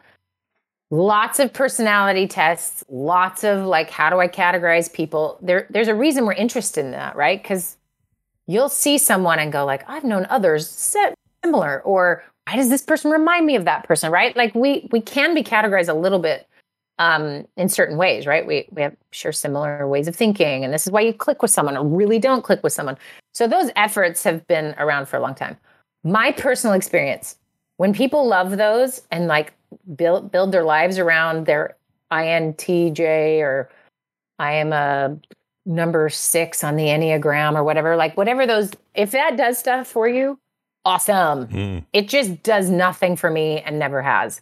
I always feel like it's a bit of a like glorified horoscope. Like, you're great. You do these things, you know? So Mm. I've never loved that version of like strengths, if that makes sense. I'm Sure. using No, I air get it. You can't see. That does feel like horoscopes because you could just say you you could say things It like applies to everybody. Yeah, you're a you're a sensitive, but you're also really outgoing, and ever no one reads those and goes, you know, Yeah. it's like that class. Yeah. Okay, hey, story time. You ready for this? Here's a story. Yeah. Uh, since we're way into this, now I can do a story. Um, Yeah. The uh, the psychology 101 or whatever the heck class it was I took in college was uh, one of my favorite classes. I really enjoyed it. But the f- very first day, the teacher, uh, the professor had this this survey. They passed it around to everybody, and they had us fill out the survey. Nobody knew uh, what was on it. They were also multi- multiple colors. So I got a blue one. The girl next to me got a yellow one. Everybody had different colored sheets. So it kind of gave us the feeling that we were all getting something unique or whatever. I don't know if that was part of it, but anyway, we fill out the thing, and it was a lot of questions like, "How much do you spend a day meditating?" or you know, do you have a favorite this or that?" or was this just a bunch of questions? Then we turn them in, and she claims she says, "Now, based on these, I'm going to be able to um, pull one of these out, and I'm going to and I want you to raise your hand if I'm talking to you." So she just Mhm. pulls one out like almost like a card trick, pulls it out and says, "All right, you are sometimes frustrated, but often, uh, you know, the opposite or whatever." It's like a bunch of stuff like that where Yeah. it was like both things, and we didn't know. We're a bunch of dumb twenty year olds. So she she finishes this and then says, "All right, I want you to raise your hand if this is yours," and something like eighty nine percent of the class raised their hand. Right. And she went, ah, and then explained this whole thing. So what that's what that reminds me of. And that really stuck with me because to this day, I don't trust things like that at all. Because I'm not saying they're trying to screw me over. Maybe they're just trying to make me feel good, but there's no like weird there's no science to it. It's just you know, it's just to make you feel good. Right. And here's where this feels different to me. First of all, the UPenn Research Center, like the quality is clear, right? And and but they don't go further like Clifton Strengths has made a business out of this, right? Mhm. But their stuff is I think it's maybe because it's more for business and more leadership and training and you know that type of thing that they they have to stay a little further away from uh, sounding like it's pop psychology or something. I don't know what the attempt is here, but I'll tell you what my experience with what is with it, and and then why I would recommend these two things as opposed to kind of the other things. If those other things sing to you, ooh, enjoy, right? Like if it feels like it explains things for you. But I I mean, truly, a horoscope does that same, it feels the same to me. Like this month you will have a surprise. I don't know. Like I just Yeah. I'm like, okay, well, I have a surprise every month. So I don't know. Is this is that what you're talking about? It's very and you're yeah, it's very it's very the stupid fortune cookie thing. Feels yeah, like that. and it works because, and this is why your teacher could pull that off, is A, we're not very self aware, right? And Yeah. if you put things in certain ways, yeah, it applies to all of us. And that goes to everyone. Someone you think is completely straight up evil and has terrible ideas and is probably the worst person you know Hmm. would also raise their hand and say that they think that's them. yeah. And it, it speaks to a couple things. Humans are a lot more similar than they are not, or than they are different. We all have a lack of self awareness about our, our actual stuff. And we have this bi- bias. Though we have a negativity bias, it, having things come in, right? So one person doesn't like our work and a 100,000 say it's awesome. We're only focused on the one. That's the negativity bias. It's to protect us, right? Mhm. But then our actual bias, we have another bias, right? Which is that we, we can't really hear all the, the negative feedback. And so we're going to hear or pick up on the things we think we want to think about ourselves. It is another form of self protection, right? Right. So here's what I like about this thing is the strengths get really specific and and it's maybe the first time I feel like it has actually connected with my experience, not what I think of myself. Hmm. So for example, I took I took the 5 and I I'm assuming Scott this is going to be in one of yours Hmm. because it's very similar to what you mentioned. Sure. But my top one was ironically called woo. Woo. Okay. Woo. All right. W O O All right. which stands for, in case you guys are not aware, stands for winning over others. That's why we use the word woo. You woo someone. Isn't that what you they, win them they used to say on the, the newlywed game? The, the couples would have woo or something. What was the deal? I don't Whoopee. know. Oh, they would have whoopee. No, that's Whoopee. whoopee. Not Okay. even not even Yeah. close. All okay. right. But so woo is winning someone over. yeah. And I'm like, okay. I'm immediately annoyed. Like, all right, is this like everything else I've ever worked with where I'm like, yeah, yeah, I like people and I like to talk to them. Okay. You know, like it's, it just isn't giving me anything interesting. Sure. And as I'm reading the qualities of this strength, there are things about it that I'm like, yes, oh my gosh, yes, that happens. Oh, and they're not all positive. In fact, I realize why I can never say no to a salesperson. I buy everything. I give away my real number constantly to people I shouldn't because they're going to call me and try to sell me gutters. Like I can't. And and it's related to this concept of and it's about strangers, me and strangers. I, I want to win them over. So the cashier. So Scott, I have a memory of me, you, and Misha getting in a Uber in Vegas, and all three of us were trying to woo the driver. Yeah, So- we were all in woo mode for sure. Yeah. Totally. So Mhm. clearly at our house, we had woo lessons or something. Anyway, but so at first, it, my first glance, I thought, yeah, yeah, yeah. But then when I did some of the work they have you do with it, you you start to you name what it is, and you realize, okay, there's all these things that connect with my experience, and then um, the idea is you name it, claim it, and then you aim it. So the idea is claiming it is just like trying to own what is good about this thing that you have, and seeing that um, and then aiming it is like what it, what action items can you do to actually strengthen keep strengthening this strength? Sure. right? Yeah. so being around more people is the advice that it gives me. Like well you should be around people. Clearly if, if you are isolated this this is not good for you right? And obviously my job has meant i've met over 10,000 people strangers for the first time and gotten to know their deepest darkest secrets. Yeah. right? Yeah. so my woo comes in handy right Yeah. um You got handy. You got handy woo is what you've got. I have handy woo. I yeah. backfires when it comes to salespeople or bad service. I I just will eat a hair in my salad. I will not take it back because I need that stranger to be won over. Yeah. Um. Yeah. So anyway, that that's just an example of like.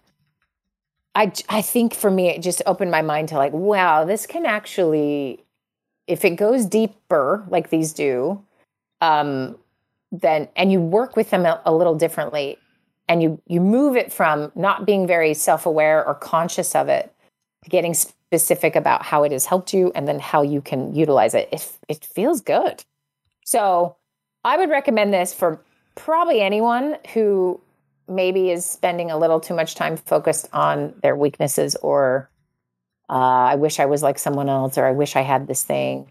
Um, I did this with a group of friends and it was so funny because everyone had that same initial reaction like, oh, I knew I was analytical, you know? Yeah. And mine's like, oh, yeah, I know I'm social. Okay, great. You know?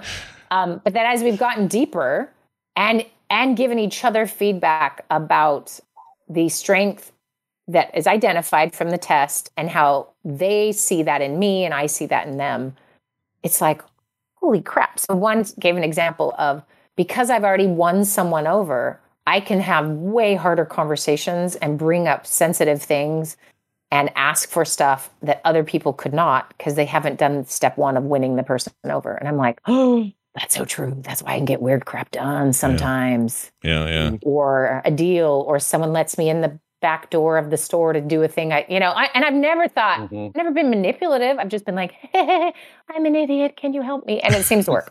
anyway, point is, you can use these strengths for good, not evil, right? But just uh, there is such a lack of focus on this. I think f- uh, for most of us, it's kind of an interesting.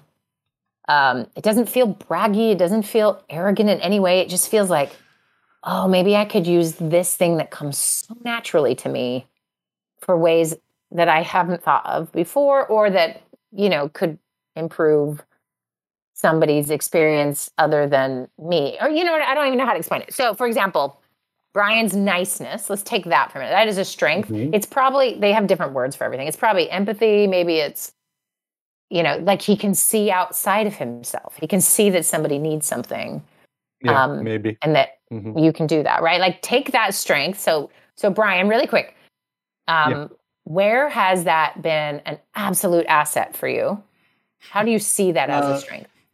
definitely in getting um i don't want to say getting what i want but getting uh uh results that that help me later on right like it's it's almost like i'm banking some some karma some goodwill that even if it doesn't pay off later on that's fine but it but it usually does right? It's like oh hey you you know here's a here's a you, you know you've been really nice chatting with me this whole time. Here's a uh, um, this shot of something uh, try this see what you think of it or, or whatever like a bartender last night or or uh, that sort of thing. And it's Right. not like i'm doing it to get that but but you know it's the it's a nice little perk of of that sort of thing Yes. And if you think about, like, okay, so he- here's a good question because people can fake that stuff, but lots Oh, yeah, of yeah. people can feel the vibe of someone faking it. They can feel like something's off, Mm-hmm. Yeah. right? Your and I can and I off. feel like I can usually tell when somebody's trying to do that to me Yeah. and they're being fake about it. It's like, oh, you're just trying to be, you know, Yeah, yeah, you just, you just want something. Yeah. Totally. Okay, so but this comes just really naturally. So so I have a question.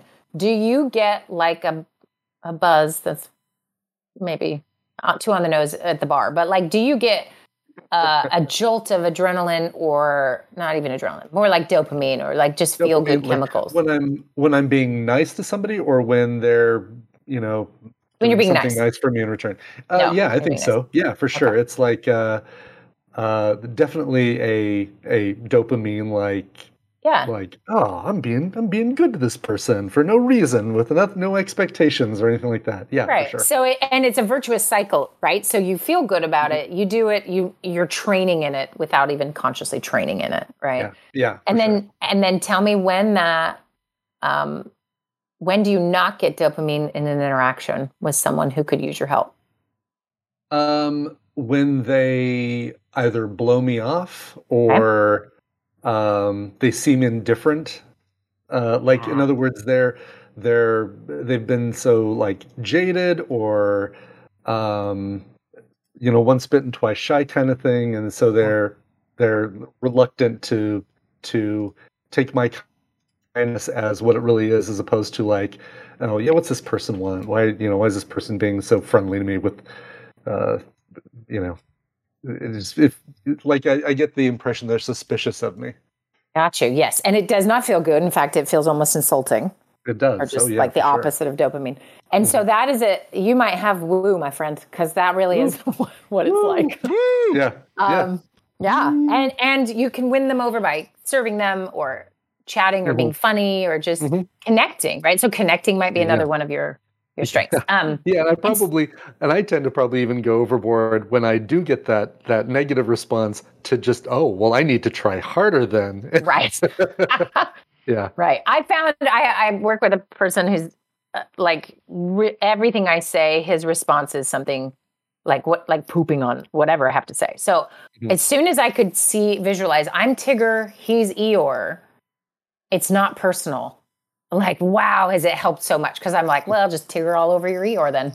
Um, but just that, like, I'm trying to win everyone over. That is not his strength. His strength is to I don't know, poop on everything. I don't know. He Yeah, needs to take yeah. a strength finder's test. Um, and so, so that, but then you think, okay, well, where does that, you know, this strength, how can I use it a little more? So this idea of you, you can see that you do this. Is there a place to aim it? Is the idea. So name it, claim it, aim it. Where, where can you aim this that benefits you, others, work you do, relationships, and it can be small. Like in mine, I just need to be around more people, and that's post pandemic life, really, truly. Yeah. Like I just need to be face to face to somewhere. I need it desperately. Yeah. So clearly, that's my advice for my aiming it. But how about you? Any thoughts on how you Uh, can aim it? It's funny because I tend to be more introverted um, then than people probably would guess from, from the shows I do, right? So it's it's getting that first getting over that initial hump of uh, of talking to somebody that I don't know to be nice to them. Yeah. Uh, so I don't know how I aim that or like what how I can use those powers for good, uh, other than what I'm currently doing, which is you know, podcasting and and And you might already be using it, you know, for for good. Yeah, Right, totally, right. totally, totally. Okay. So that's where you would start to, you know, when people are like, oh, I wish I had some other skills and I'm going to work on that. Mhm. You know, when they start to work on the this the natural state of the skill they already have and increase that, you know, sort of lots of good can come for that. So for example, I would assume all three of us are probably not mega strong in computing or uh analytic well strategic i don't know some of those that are just like tend to be an organizer or someone who is just gonna always put things in certain ways. And maybe you guys are not i don't know. I am just definitely not. I'm I'm Um, not as much as an, of an organizer as I would like to be. I go through the initial steps of organizing, and something happens and it it falls apart. yeah exactly exactly. And so it's it's some of it is you know it's just inevitable for our weaknesses to show themselves. But Mhm. if we find a way to sort of appreciate the thing we have and then put people in our lives that are sort of balancing of that, some of that happens naturally. So think about the people around you. What are their strengths that are really different from yours? Like Scott, I think of you and Kim as like a perfect example of this. Mm. Um, you know, what balances your weaknesses is somebody else's strengths a little bit, you know? Maybe Oh, yeah. we're not always conscious of it. Sure. I mean, So her. Scott, what it okay. Go, go ahead. What were you going to say? Uh, I was just going to ask what what strengths that. Let's talk about yours. And what we can do Um, well, so in well, in specific to the idea that you, who you're with sometimes counters, or how, how do you how do you explain this? Like, okay, Compliments. yeah, compliments. I guess a better way of saying it. Yeah. So my um my reach out and help people stuff tends to be a little more specialized. Um, meaning it often happens on the internet, uh, or it's uh, you know finding out what we can do for somebody who recently is deceased, or or what we can do for their family, or stuff is because I'm paying attention there. Kim is more troops on the ground, kind of Mhm. in that mode, and so She's an activator. she is an activator and and she's she's how do I, I don't know how to explain it she's like she does that so well that i do feel at least on kind of the ground level that it's taken care of more because she's already on it if that makes sense so Yeah. my focuses in those ways are usually a little more specialized or or And verbal. and verbal. Yeah, that's true. Yeah. Much more verbal Yeah. than uh, So than using, uh, uh, and not that Kim's nonverbal, but like action is her first language in that. Yeah, it is. If somebody says somebody says, Yeah. "Oh, uh, they've got they just got a cancer diagnosis in her home and not feeling well," she's already got in her head what food she needs to get, where what to prepare, and how to get it over there, and how soon, and and it's all done. It's basically done.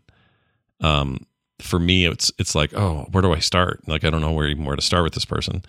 But on the flip side, she's even said this to me. She's not as good at the ones where you have to kind of cre- reach out, communicate, Words. figure it out. Yeah. again yeah like that stuff. So so yeah in a lot of ways that puzzle piece fits really well um for Yeah, us. and so so that idea of like, okay, so she could just force herself to learn how to say the right words and go to uh, say the right words class, and you could start to plan menus, yeah. And we're gonna spend so much wasted time. yeah it will be a lot of wasted time. That is that is true. um, and because and this is why you know we need actual tribes to survive as humans is we need all all the people coming with all the things right Yeah, yeah. um and so the general stuff we all hope we're good at or you know like your experience with your class is we all sort of like to think of ourselves in sort of certain ways but then we're also pretty hard on ourselves with those things that just aren't very strong for us but i don't know how often we're encouraged to really make our strengths um, just serve us in the way that they can. And I think we just take them, we take them for granted. Um, and so, okay, so what I want to challenge everyone to do, if they're if they're up for it, is to do one of these. Um, if you want to below twenty bucks, I it's great. Like I think it's very worth the twenty bucks. Um, because it's going to just get you to look at things, and they do lots of things with like your leadership style and some other businessy kinds of stuff. If that feels like you'd like some help with work stuff. So I've been doing this with a few clients and their work lives. Um, individually, we go through their results and and again, the results are both like, oh yeah, totally, that makes sense, and also like, what? Why is that one? And you you just may be surprised. Mm. Um, and they work together in a particular way.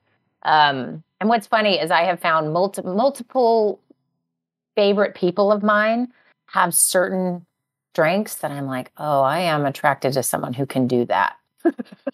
Sure. Because I need I need a, str- a strategic person in my life because I am not at all.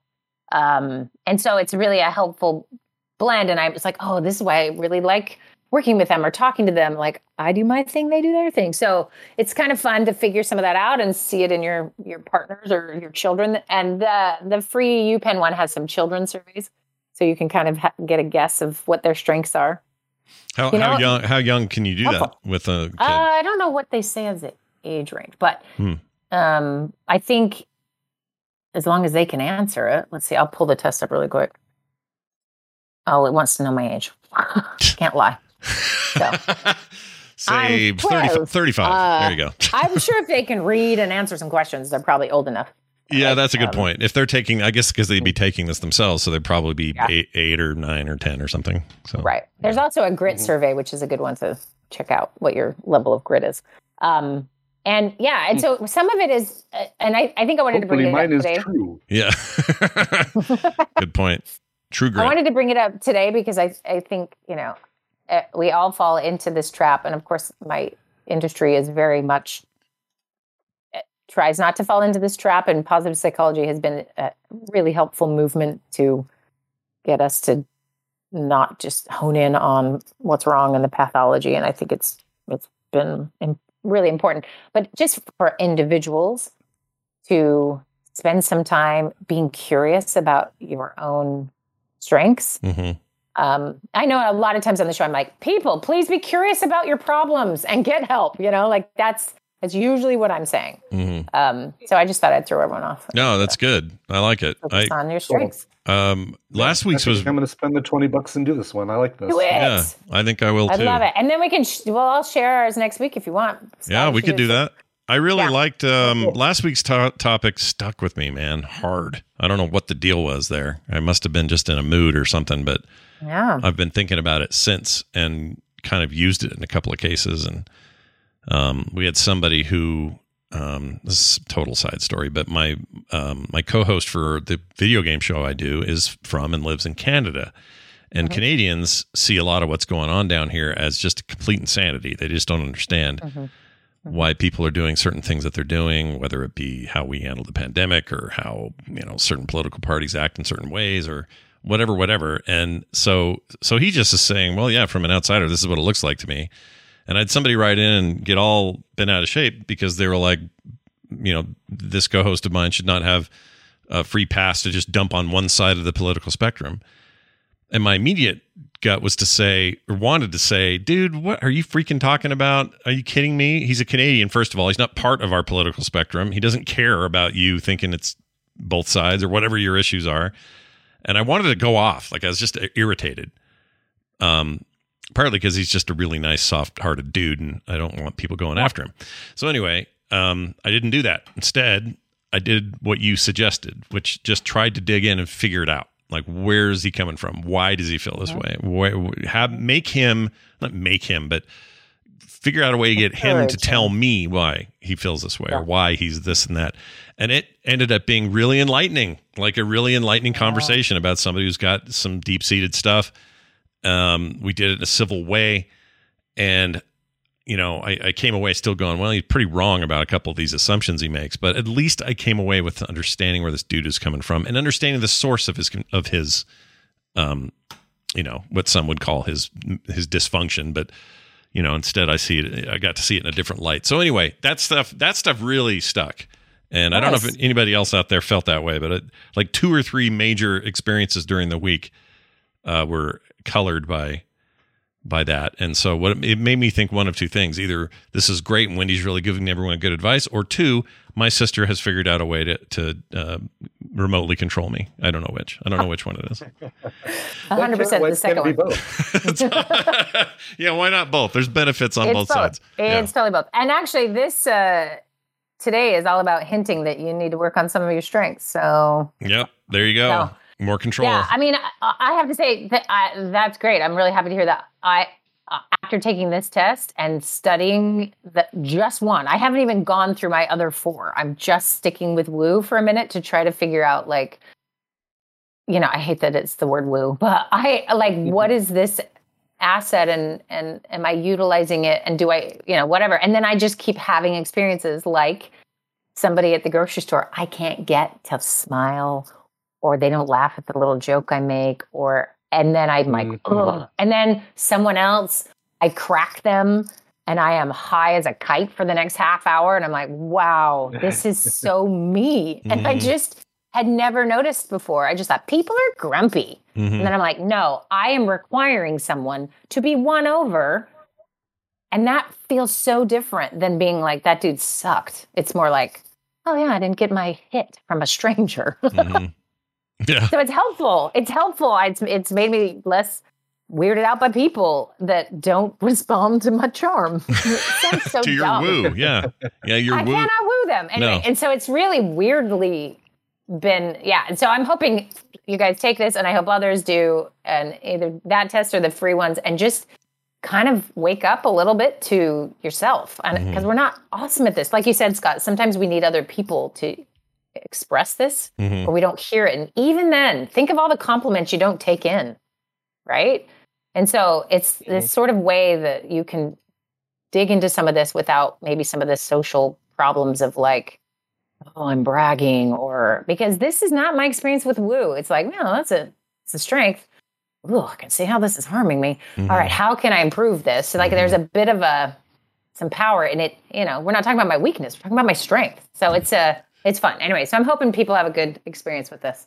So Yeah. I'd love if people did it and could like be in the chat when we're talking about it next time would be pretty cool. Yeah, that would be cool. I'm going to take this. So that's the one on the Gallup site, just to make sure I'm the doing Gallup that right. site. yeah. Okay. that's the that's the one I'm more familiar with. The other one, you know, it it's it's pretty basic but helpful, and and then there's lots of other things they could do for, Sure, for sure. free. Okay, cool. Well, uh, there you have it. Uh, Wendy, of course, uh, uh, busy doing other cool stuff. No, no new openings on uh, Real Steps yet, right? Not yet. Nope. That'll be coming in the fall, and I'll let you guys know what's going on like August. Very August is like next week. Yeah, August is soon, man. Maybe middle August. It's almost here. All right. Well, have a good one, and uh, may all of your um, I don't know days be free Strengths of be strengths. There, yeah, strengths be strengths. There it is. That's what I was looking for. We'll see you next time. All right. Brian, I think you're Cool. sounding better now. Let me hear you. Yeah, it it uh, it definitely gets better when it's when it's just two of us. Um, and I think also switching to uh, my phone's sharing my phone's Wi-Fi as opposed to the hotel Wi-Fi. I think that's the thing. Everybody's waking up and uh, turning on porn, downloading porn, Yeah. and uh, so it's killing killing the hotel Wi-Fi. Yeah, they stopped downloading porn at 3 a.m., finally passed out drunk, and then now Yep, are waking up and going, all right, let's roll it in again, boys. Let's go. Let's get that Back to the porn, everybody. Yep. uh, well, awesome. We are toward the end of the program here. I wanted to end things real quick with a very fast email. Uh, this is a uh, an email regarding the key situation I ran into with my freaking mailbox uh, the other day. Yeah, right. And uh, here's what he says. Send and receive email. This is uh, an email from Bob, Cliff Clavin's carrier. We've talked to him before. Uh, he says, "Hey S and S and B, the problems you've had may be explained in a few ways. Number one, the Sunday carrier is most likely not the regular carrier because in my office, the regular carriers cannot work Sundays unless it's an emergency due to overtime rules. So the carrier you ha- carrier you have is probably a sub of some kind, which is no excuse but probably an explanation. Number two, here's option number two: the key you were left should have come out of the bo- uh, lock for that box, but if not, the carrier should have been aware that it was broken. Number three." Post office does not own that box. Uh, it only owns the carrier locks for the back to allow carrier access. Your HOA probably needs to have the locks fixed in conjunction with the post office. I actually think three is the likely one. Um, yeah, I think so too. He says, I would either try to meet with the carrier to solve the problem or leave a note in your box let them know about the problem. Hopefully, uh, he was not just being lazy. Maybe uh, he or she just didn't know the key wouldn't work. Hope that helps. Well, it does, Bob. It straight up does. Hearing it right from a new a, a Newman mail carrier himself. I'm not saying you're Newman, but you know what I mean. Like a real, the real deal. I don't know why I brought Newman up. Anyway, you're awesome. Thank you, Bob, for the feedback. If you guys want to send in answers to questions we ask on the air or anything else, really, you can do that easily with themorningstream at gmail.com. That's the address to use. And as always, the show is uh, brought to you by you fine folks at home through patreon.com slash TMS. Even a dollar a month would help. And you guys are awesome. I don't want anyone to think I don't love the dollar people. Whenever I bring it up about how yeah. dumb we are the way we set things up, that's about us, not you. You're amazing. Where we we, we Right, don't have we love the with you. dollar people. We love the two dollar people twice as much. Yeah, and then if you're more, I'm if you're the one of I'm the kidding. the five dollar people, oh man, we love. I'm just kidding. Oh, Anybody, times as much. yeah, all of you is Oh, fine. just More of you to love. We don't care. We will take you. Uh, that's patreon.com slash Exactly. Uh, that's you it. Guys, obviously, you're you're you're paying what you can afford, and that's what we love. That's right. That's what we need, really, uh, to survive here. Anyway, hey, uh, we got to get out of here, but we can't do it without a song. And I know Brian made a thing ready for now. So what do you got there? I did, and this one uh, it's going to involve some work on your part, so I'm hoping that you're able to pull through. So uh, Nikki Ackerman's uh, ANTP contestant, and uh, now uh, DTNS headline uh, reporter or headline uh, uh, caster for Yeah, Tom. she does a bunch of stuff for uh, for any kind of science segments as well over there. She's really good at those. She's awesome. She's so good. All right, so uh, she says, "Hi, sheep and buck. Just like Jurassic Park, I'm turning 29 this year, and I'd love to request a song from the cover master for my birthday. Aw. Uh, as in the previous years, I'm requesting the silky tones of Orville Peck to celebrate. Can I also get a random sound clip from Scott about sheep? Love Oh. the slow mo, Nikki. Damn. Now, do you have a sheep a sheep audio clip? I don't know. Um, okay, uh, let's try this one. I got one. It says, "Let's play it and see what we get." cannons and town halls and sheep and stuff you got to do. That's it. I think that's our bees guy too. By the way. Oh, it might be. It sounds like him. Yeah, Yeah, yeah. yeah. I think that's. Let me just make sure I don't have any ba. Um, so what's this one? Oh, that's just me. Yeah, that's as good as I got, Nikki. I feel bad. I don't have any good sheep like yelling or doing anything like that. Maybe I have Uh, goats. That's, that's good too. Yeah. I mean, oh, here's a goat. Here we go. My name's No, not that. Okay, it's not quite the same as a sheep, but it's a fun. It's a fun goat. Goat make you sneeze. Oh. There you go. Goat make you sneeze. Anyway, that's as close Goats as we're gonna get. make you sneeze. That's, It's like I'm watching uh, Thor: Love and Thunder again. uh, all right, so Orville Peck, this guy is awesome. I love. Uh, he he has an incredible voice, and um, but he also is uh, uh, he's shrouded in mystery. I don't know what he looks like because he's always wearing a mask and then some frilly fringe coming down from that mask. So he's a mystery wrapped in enigma, smothered with secret sauce. Wow. Uh, he got together with Trixie Mattel, who is a uh, RuPaul Drag Race winner, I believe, certainly a contestant, who's parlayed that into a music career. And uh, Trixie's released an album called Full Coverage Volume 1, on which uh, she pulls in Orville Peck to do some guest vocals in a classic duet that was originally by Johnny Cash and June Carter Cash. It's the song Jackson. Here is Trixie Mattel and Orville Peck. Perfect. I will see you guys. We'll all see you guys Monday for a brand new TMS. We'll see you then.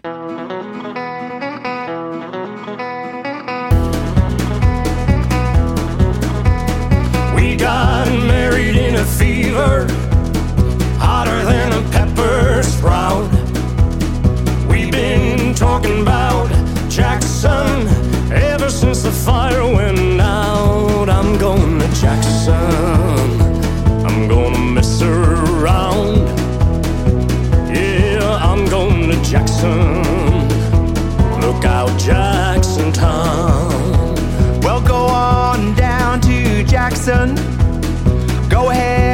your health.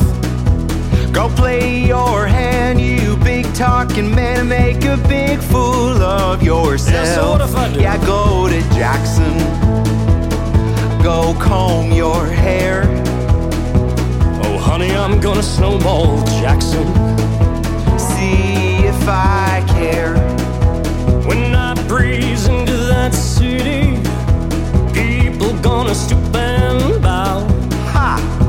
All them women gonna make me teach them what they don't know how. I'm going to Jackson.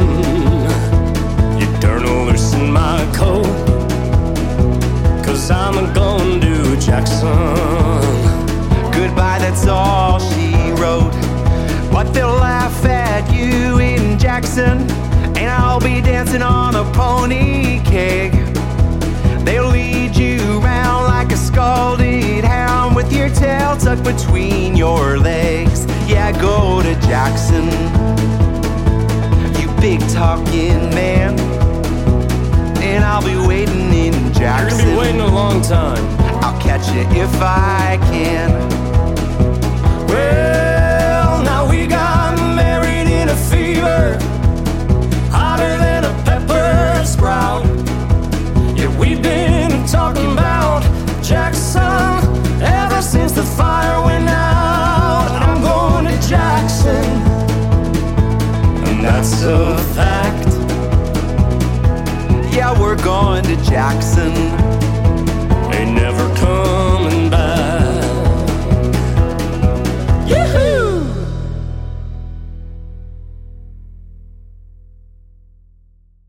This show is part of the Frog Pants Network. Frog Pants Network. Get more shows like this at frogpants.com. Would you zip me up, please?